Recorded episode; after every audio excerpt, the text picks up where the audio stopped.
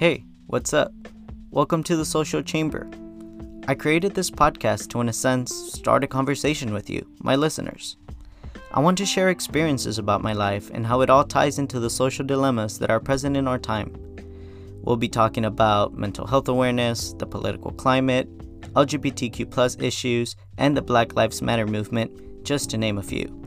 And also, just plain old funny college experiences and life changing scenarios that are happening to me and many others at the age of the roaring 20s. This is a safe space for me and for any other person that wants to be heard and understood. I want to share opinions, ideas, and different perspectives about how us, Gen Z, feel about our time growing up in these turbulent yet monumental changing times. Don't you think? Thank you for tuning in. See you in the first episode.